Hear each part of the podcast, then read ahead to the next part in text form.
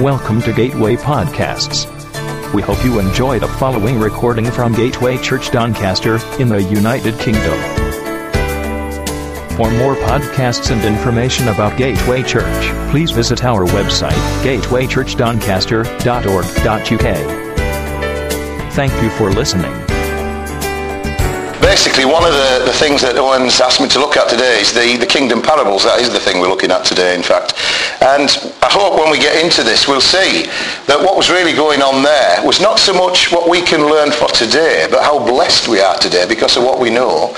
And that basically there was a discourse going on between the religious and the Christian, the new, the old and the new. And that's what I found so exciting. I love digging into God's Word.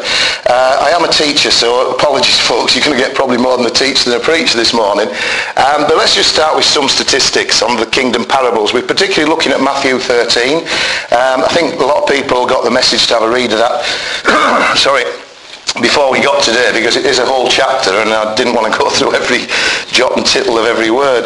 Um, but one source says that Jesus spoke 40 parables and 19 of them are direct reference to the kingdom. That's nearly half. Something going on there.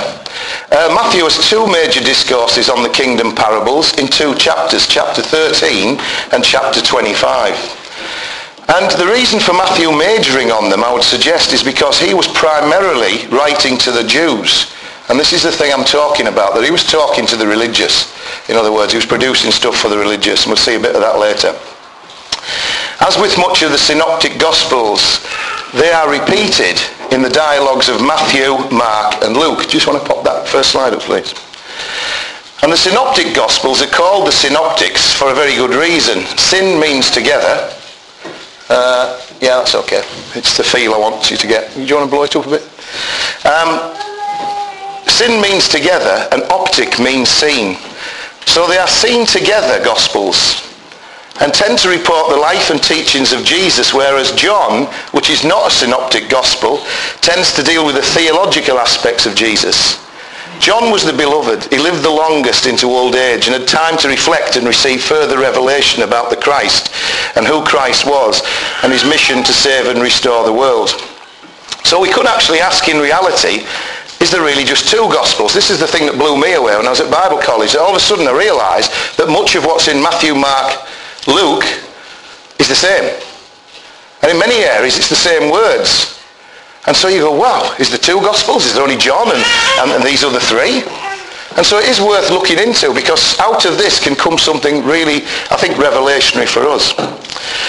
Um, so let's look, uh, let's deal with uh, the sort of Gospels as I call them. It's sort of one Gospel. Let's just take the parable of the sower. And if you lay out there Matthew, Mark and Luke, the Gospel of the sower is in every one. And if you look at the structure of it, it's virtually the same.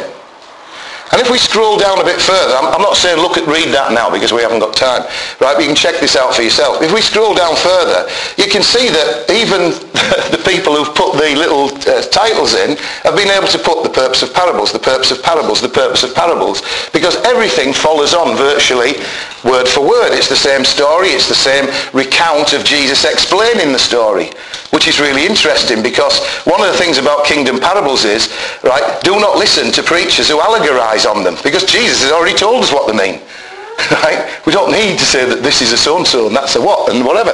Jesus actually explains in the parable of the sower what he's on about. He tells us very straight because he's talking to Old Testament religious people and explaining to New Testament disciples.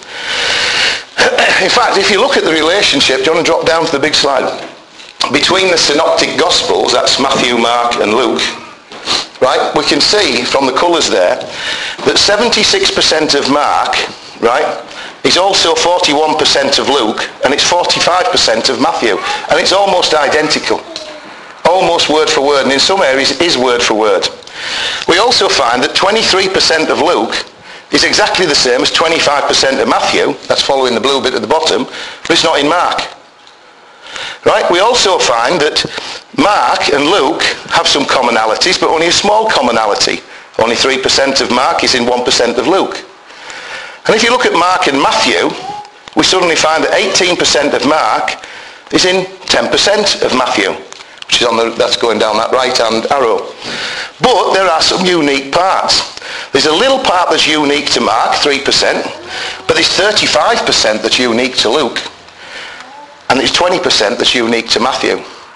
So have we got one gospel really? Well, I suppose we could put them all together and we could write all this as one gospel because they are accounts.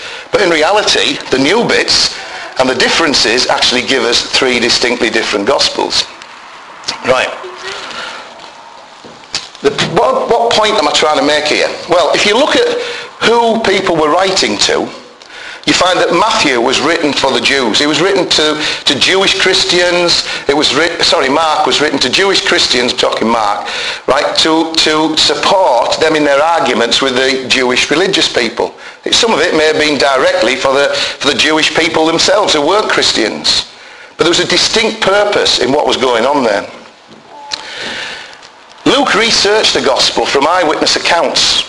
And this, this also got me because as Christians we can often lose track of what was actually going on in the town at the time. And he had to do that because he wasn't around when Jesus was around. And neither was Paul. And that's kind of interesting too. So Paul and Luke never ever saw or heard Jesus in his earthly ministry as he walked this earth. It's accepted that Peter for many years travelled around giving public testimony because he was there. He did have eyewitness accounts. And who would he be speaking to? Jewish religious people, right from the temple people right down to the ordinary people. And John Mark, that's the guy that Peter and Paul fell out over, was actually his scribe. John Mark is believed to have transcribed the stories of Peter and was giving these, um, and these were used as pamphlets to spread around the communities, as I've said earlier. So from that we get the collective Gospel of Mark. Matthew, believed to be the tax collector, produced his Gospel based on Mark. This is where we get the commonalities, because Mark was the first piece of information out there, but with some additional unique information and some information other information that is based on another source document. It's got to be because when you look at that diagram you can see that both Matthew and Luke have virtually identical passages in virtually identical words. So there's got to be a common source somewhere. It's a bit like, if you like, that all these news companies around are getting their information from, say, CNN World Service. There's got to be a commonality where all the information came from. So when we go to Luke, we find that Luke wrote two, a two-volume series called Luke and the Book of Acts. We know that he was writing to a high-ranking Gentile. So we've got Mark, who was writing to the Jews, and we've got the high-ranking Gentile gospel coming out um, through Luke. It's interesting, he was actually writing to this guy who was called Theophilus. And Theophilus means friend of God. He took great pains to write an orderly account, he says. His research will undoubtedly have taken him to Mark's work. Then we find in Matthew that there is some new material only found in Luke, and again a heap of material common to both, indicative of this what's called a Q document, and that document has never ever been discovered. But the very fact that there's two identical copies, if you like, in two different writings suggests that there is a common document somewhere waiting to be discovered. He also looks like he drew on the work of Matthew. That is assuming that Luke's gospel came later. Now, I probably bored you all silly now, unless you're into sort of that kind of thing, and I am, because I love to see how clever God is. I love to see just how he works. I love to see just, just how he blows us away. Even in history and archaeology, he's there. And if we dig into that, it's just unbelievable what we can find. Because to me, it's really fascinating. It shows to me his absolute brilliance right? You know, when he says that his, his ideas and his words and his thoughts are greater than our thoughts and minds, boy, this really shows it to me. This shows me just how small I am in terms of the indescribable video. You didn't need that video to, to see that because when you look into how the Gospels are put together, the interweaving of God in them, man, it just blows you away. Because it gives us a deeper insight when we put historical context into the equation. It gives us the opportunity to dig deeper and think in particular in the mindset of what was going on in the first century, which is very, very different to our 2021st mindset, uh, mindset actually interpret stuff and our understanding of it. I mean, how many of us, like me, when I was at Bible college, ever thought of that? That there's actually stuff repeated. Oh, I've never seen that. No, because we never look for it. But, and I never look for it. But when it's shown to us, it starts you to think, ooh, there's something deeper here. There's something going on. As 21st century Christians, unless we purpose to research such things, we can actually miss truths. And we can end up making assumptions because with our 21st century mindset, we skim over the surface of the Word of God. We go deep a little bit, but there's a whole load of depth that we can get to. Anybody ever been to any teachings by Messianic Jews? Oh man, they'll open up scripture to you like you've never seen before because they've got the Old Testament written in them. They've been brought up on it. And then they get saved and it's like, whoa. You know, every jot and tittle comes to life. It's unbelievable. So we need to look at what's going on, how things came about, and in particular the context of accounts in the Bible. Because this difference can actually colour our thinking and even affect what we believe. Because without depth, we are limited to the world of assumptions based on our modern 20th century worldview. Things like, women should wear hats in church. Put your hand up, all those who believe in that. It's in the Bible, come on. But that was an assumption that somebody made at some time. And so, you know, a lot of churches, women have to wear hats. They actually like it now, so they make fancy hats, but there you go.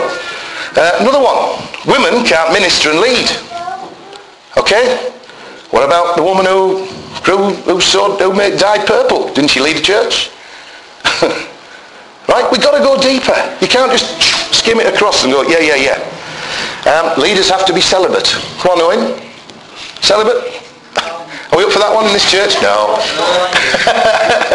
but you know what? There is a doctrine out there and there's a whole church that God has used, right, for good or ill, over goodness knows how many centuries, where that is the ruling. And it's come from false assumptions. We could go into more, but I'm not going to go down that route. Um, what about things like the cults? The Latter-day Saints. Right? Oh, on the face of it, they look fantastic. Yeah, Jesus is your saviour. Get born again, daddy, daddy, da. Now come and join the real, the real part of our church, the Temple Mormons, and now we'll teach you that when you die, you get your own planet.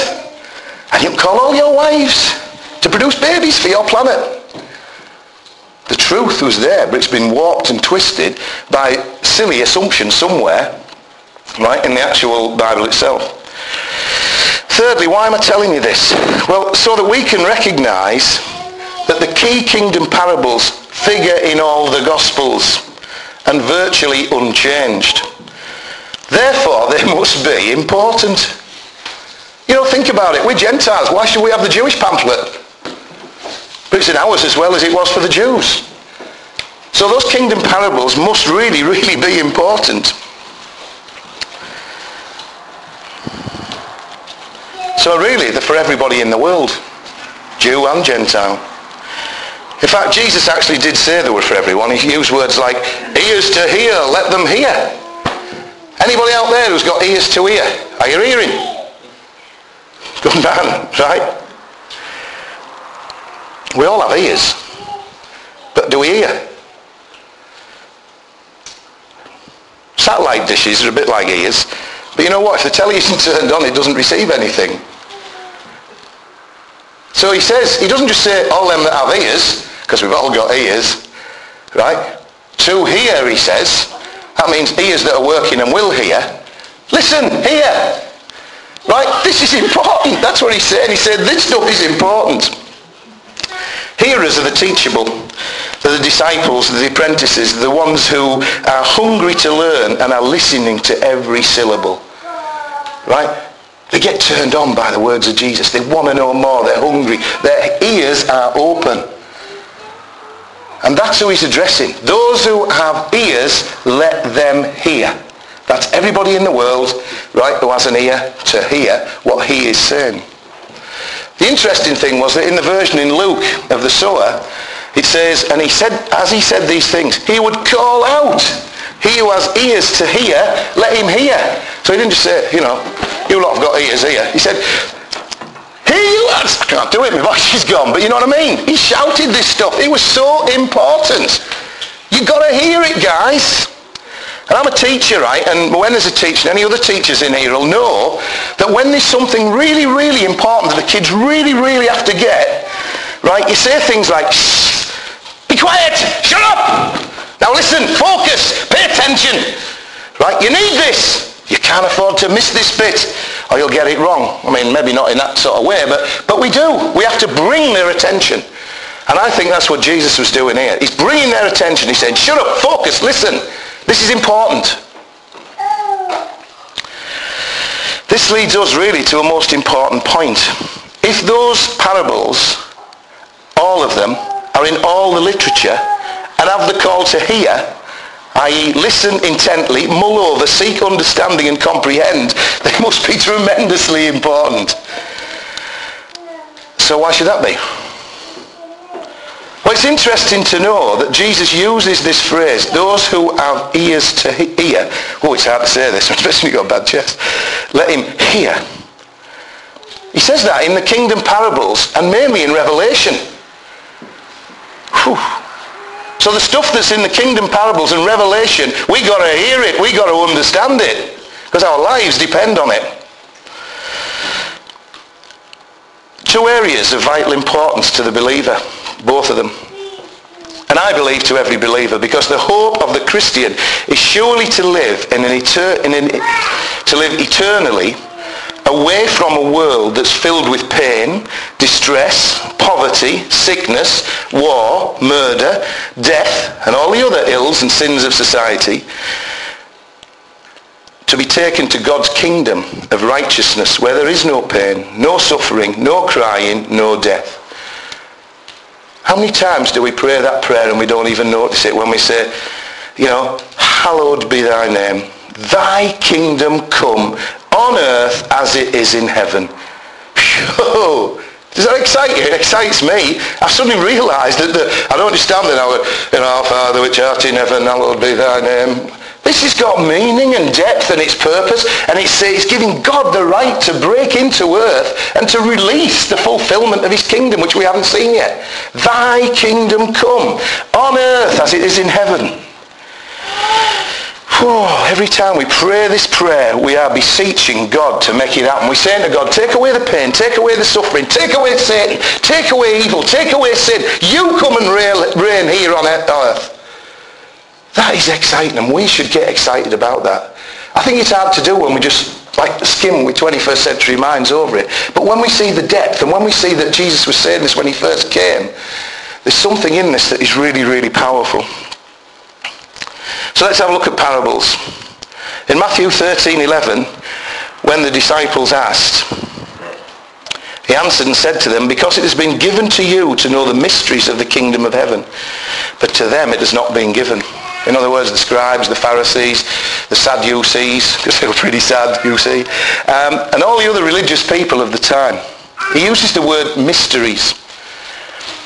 Now then, I want to clear something up here. Mysteries is not something vague or difficult to understand because God speaks plainly. I was reminded with the word that David brought, you know, that when God said to Abraham, take your son Isaac, right, and sacrifice him to me, he didn't give him a little trail to follow. And Isaac got up one morning and said, oh, I think God's telling me to, to do this. Oh, I think God's, oh, I think now I've seen that sign. He told him. He told him exactly, he told him straight. He didn't make it difficult. Right? So God speaks in that way. So what is a mystery then? Well, a mystery must be something that hasn't actually been revealed to us yet. In other words, the truth not revealed yet. And here's the danger for us, especially 21st century know-it-all mindset Christians, because we've got all the gospel, right? We put our own interpretations on, on stuff that hasn't actually been revealed to us yet. Whereas with the kingdom parables, even Jesus must have been aware that that was going to happen. Because he doesn't allow us to do that. He tells us exactly what they mean. Right?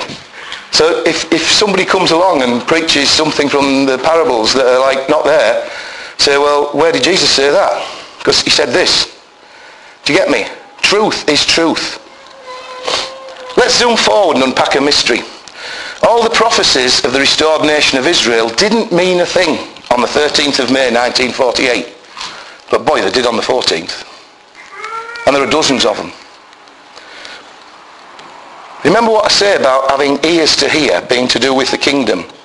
Well, the kingdom's coming. Right? That is an absolute physical, concrete fact. there is a restored nation of Israel. They are planning, right, to rebuild the temple. They will sacrifice in the temple. New archaeology is discovering the temple isn't actually under the dome, it's further south. So all these things are possible. In 1988, I think it was, the Arabs went ballistic because the Israeli archaeologists were meters away from where the, the Holy of Holies were. Something spiritually went off on them. And they started chucking rocks and bricks and they had to close the work down. Right? There's something going on. We have to be aware of the signs of the times. We have to have ears that are hearing. Not just about, not just the word of God, but seeing everything that's around us. Being men of Issachar who know the signs of the times. Because our life is bound up in their times, in these times. Right? The hope of every Christian is that that kingdom will come on earth. If that kingdom don't come on earth, we ain't got much hope. And we've got to constantly remind ourselves when we go through pain and suffering and rebuttal and anything else we go through in life, that kingdom is coming, that pain is gone. And because you are born again, right, you've already got eternal life. You're already in it. Right? You're living eternal life now. Don't really realise that. You're just living it on earth. As long as you don't do anything stupid and, you know, like well, I'm not going into that. time for another preach. But you are living now as eternal citizens of heaven. Your place is assured. So we need to know some things. You see, the religious leaders of the day, they knew nothing about the truth of the suffering servant of Isaiah 52 and 53. They were spiritually ignorant, unlike us who have the hindsight and to whom these scriptures make sense because of his first coming.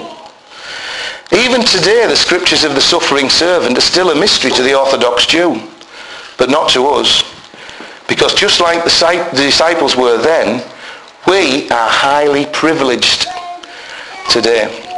In fact, he said to the disciples in Matthew 13, 16, when they asked about the use of parables, Blessed are your eyes and your ears, for they hear for assuredly I say to you that many prophets and righteous men desired to see what you see and did not see it, and to hear what you hear and did not hear it.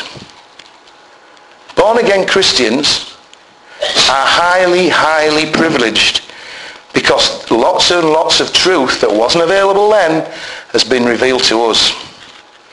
Remember before you were saved, did the Bible make any kind of sense? Could you read it? Could you get anything out of it? Was it the best book in the world that you would take everywhere and read? nah. How many Bibles do you have in the house? Four, five, six? Ever read them? Nah. Right? But when you got born again, your eyes were opened and you could see. And your ears were opened and you could hear. And what does faith come by? Hearing. Hearing. Faith comes by hearing. We are privileged. I tell you what, let's liven everybody up a bit. Let's say, I am blessed and privileged. Come on, all together. I am blessed and privileged. I am blessed and privileged because God has favored me because God has favored me and opened my eyes and ears. And opened my eyes and ears. Right, let's put it all together. I am blessed and privileged because God has favored me and opened my eyes and ears. Does that not blow you away? You're favored by God to that degree.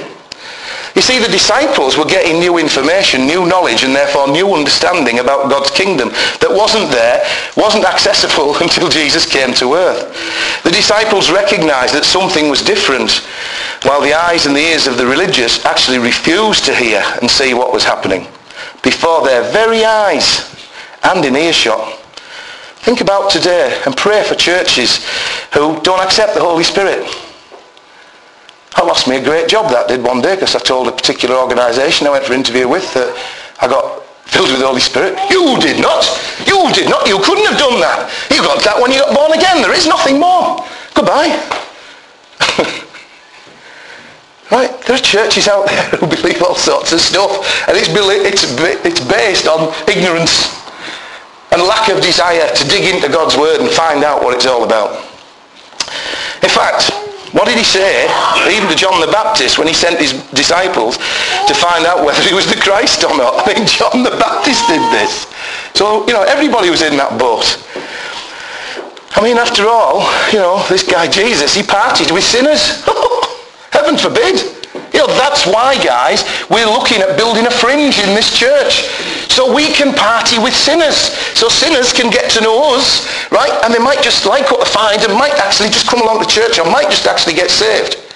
You know, without a fringe, it's just you and your small corner, me and mine with a few contacts that we have, and we've tried them all before and they don't come. So we've got to keep expanding the kingdom. We've got to keep expanding. We've got to keep going out there. And we've got to keep telling them about Jesus. Right? We haven't just thrown our evangelism away just because we're having parties now with sinners. We're going to have more parties with sinners because we need a big fringe if we're going to be a citywide church. Don't know where that came from, but anyway. Right. And Jesus actually said to John the Baptist, he said, go and tell John the things which you hear and see. The blind see and the lame walk, the lepers are cleansed and the deaf hear, the dead are raised up and the poor have the gospel preached to them. And blessed is he who is not offended because of me. See, people who get offended because of Jesus are the religious people. Right? That's why we've got persecution in, where was it? Some part of, what was Russia or something like that? They get offended. Right? They don't want to hear the truth. We've got the right way. Boom, boom, boom. Throw rocks at you. Shoot people. You know, think of the martyrs down the edges. So in order to see what was new with our 20th century minds, we need to see with a first century mind what was actually old if you get me, in the context of these parables, which I probably won't get onto today. right, the old view was quite simply, the Old Testament Straightforward. Because of Adam's choice to live independently from God, we live in what one Bible author calls this present evil age. We all know that. We all go through pain. We all go through suffering. We all do life hard. Right? An age which is dominated by rebellion and evil. The Jews recognized that God is sovereign over history and one day would overthrow the ruler of the world and replace this present evil place of Satan with his own kingdom. Then the wicked will be judged and the righteous, God's own people, will reign. Whoa, that's a hope. Bring it on, Lord. Amen. Are you fed up of being at the bottom of the pile, being the butt of everything? you know, taking everything that comes at us, everything this crazy governmental world system, whatever it is, chucks at us. Are you fed up of it? Come on, Lord, thy kingdom come. Bring it on. And that event separates two periods of history, which is the coming of God's Messiah the first time, where Daniel 7, 13, 14 refers to the Son of Man coming on the clouds, setting up a kingdom that shall not pass away. Jesus is the Son of Man. He even refers to himself as the Son of Man in the Gospels. He is the Messiah. His ministry showed it, he spoke it, and others, but not the religiously, not, and others, but not the religious teachers of the law recognized it. In these parables, Jesus is affirming the, this picture.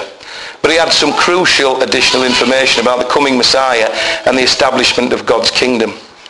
That which Old, Old Testament prophets called the coming of the Messiah is actually what is, is to us his second coming to Christians.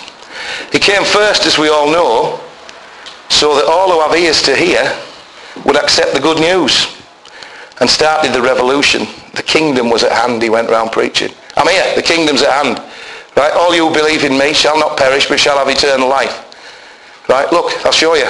Healed from the dead, healed, blind eyes, everything else. He did it, didn't he? You know, let's, let's, let's put it in 21st century language. Because that's what he did. That was the remarkable thing. He's paying the price for our sin by taking the death which should be ours that whoever believes in him, well, I just said it, shall not perish but have everlasting life. That's the start. The first coming as we see it, I believe, was to give every person in the world the opportunity to repent of their evil ways and be saved from the vengeance of the Lord through his death and resurrection. And just going back to something Bob said before, isn't that, isn't that what we're like as parents? You know, kid does something wrong Right? We talk to them, we give them the opportunity to put it right. But the next time they get it wrong, vengeance kicks in. There's a judgment takes place. There's consequences. You know, that's how we've won our school back, isn't it, Moena? Because there are consequences. They get a warning, they get another warning. There's consequences. Right? That's the way to bring kids up. Do it any different and you'll have a lot of problems later on. Right? So how does that make, make you feel? Knowing that you are spared that grace, great and awesome day of the Lord and eternal damnation because you changed, because your ears were open and you heard about Jesus and you heard what he'd done for you and it transformed your life when you accepted him as your savior, as your savior. You escaped eternal damnation. and you escaped judgment at that sort of level. Because rest assured that's what's coming. In Luke 4.18 we find Jesus announces who he is. He's quoting God's word that he spoke through Isaiah, God's prophet, some 800 years before that day. In fact, in Isaiah 61. And what's more, he was speaking in a synagogue to the religious leaders, but, uh, you know, Heidi-O, did the change? No, they got angry. It wasn't good news to them. Jesus declared, the Spirit of the Lord is upon me because he has anointed me to preach the gospel to the poor. He has sent me to heal the brokenhearted, to proclaim liberty to the captives and recovery of sight to the blind, to set out liberty to those who are oppressed, to proclaim the acceptable year of the Lord. And you know what? He stopped dead there. He stopped dead there. He didn't carry on. He stopped dead there with that Isaiah 61 quote. and it upset everybody in the synagogue. Especially went on to say, um, because today the scripture is fulfilled in your hearing. You can tick that one off now. No mystery anymore. Tick, I'm here. It's me. Right? I'm the fella you've been waiting for and they got so, so angry they tried to kill him. They marched him out of the synagogue, they took him to a cliff, and for some miraculous reason, they got him to the edge. Jesus just turns around and walks through them. I mean, isn't that God at work? Isn't that awesome? They're angry. They'll still be angry. Oh, what's going on here? Weren't we supposed to throw him over the cliff? what happened? You know? But the interesting thing is that Jesus could have actually gone on to finish that, uh, that discourse with this, to proclaim the acceptable year of the Lord and the day of vengeance of our God. But he didn't. He stopped. He didn't put the vengeance bit in. Because that is symbolic of the fact there are two comings. The first one was to come to do all the things he said, but the second time is to is for the day of vengeance of our God. And he didn't say that to them should have picked up on that one, shouldn't they, really? Okay. Their anger was because their ears were stopped, not by God, but by the hardness of their own heart. So they didn't have the privilege of knowing and understanding that he was coming twice. That part of Scripture to them was a mystery, which had been long since interpreted wrongly, and then the wrong interpretations accepted as truth, and then, of course, we can all see that it became heresy, and they still believe it today. Are you glad you have the privilege of knowing Jesus was coming twice? Once as the suffering servant and the second and last time to deal with the kingdom of darkness and establish his kingdom. And that time he comes like that. Every eye shall see him. Every knee shall bow. There's no mistaking him this time. And all that what I've spoken so far is exemplified in the parables, which I'm not going to get onto, so I'll draw to a close. Because his coming would usher in a totally unexpected and unanticipated form of God's kingdom that is very different in very important ways from the kingdom in its fullness. He came in as a little seed. He came in, spread the word, and the seed grew and grew and grew and grew. And in essence, that's the parable of the mustard seed. Came in quietly, slipped into history right? But we won't mistake him the next time, and that's the parable of the dragnet, but more of that later on. So, that's the introduction over.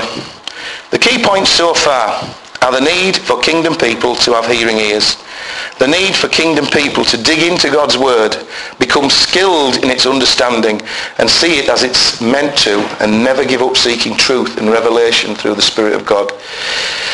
The need for kingdom people not to try and guess God, God in, um, guessing God in the case of the Jews led to their belief in untruth, which became established doctrine and led to their demise. AD 70, there were people without a land.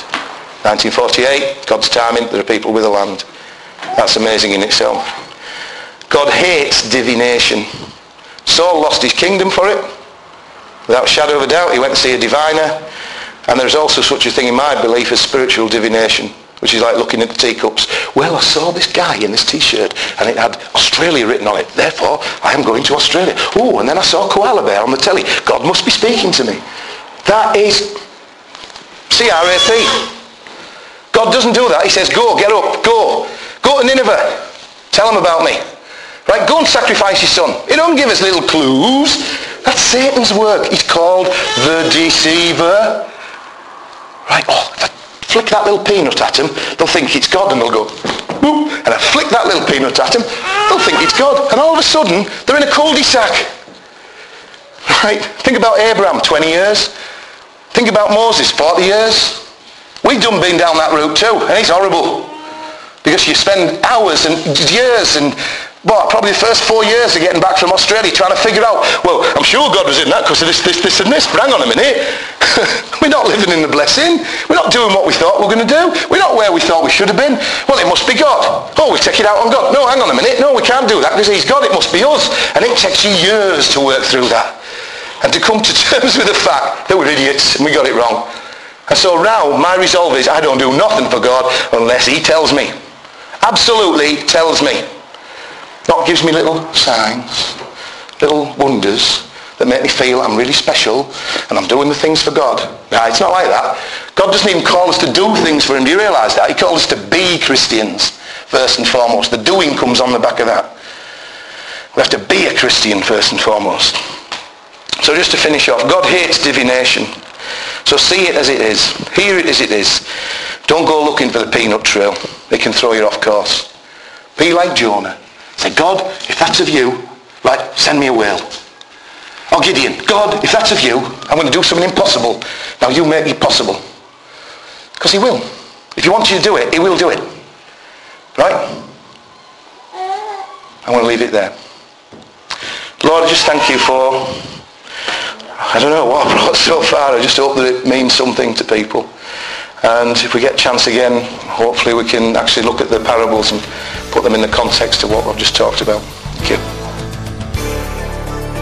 We hope you enjoyed this podcast.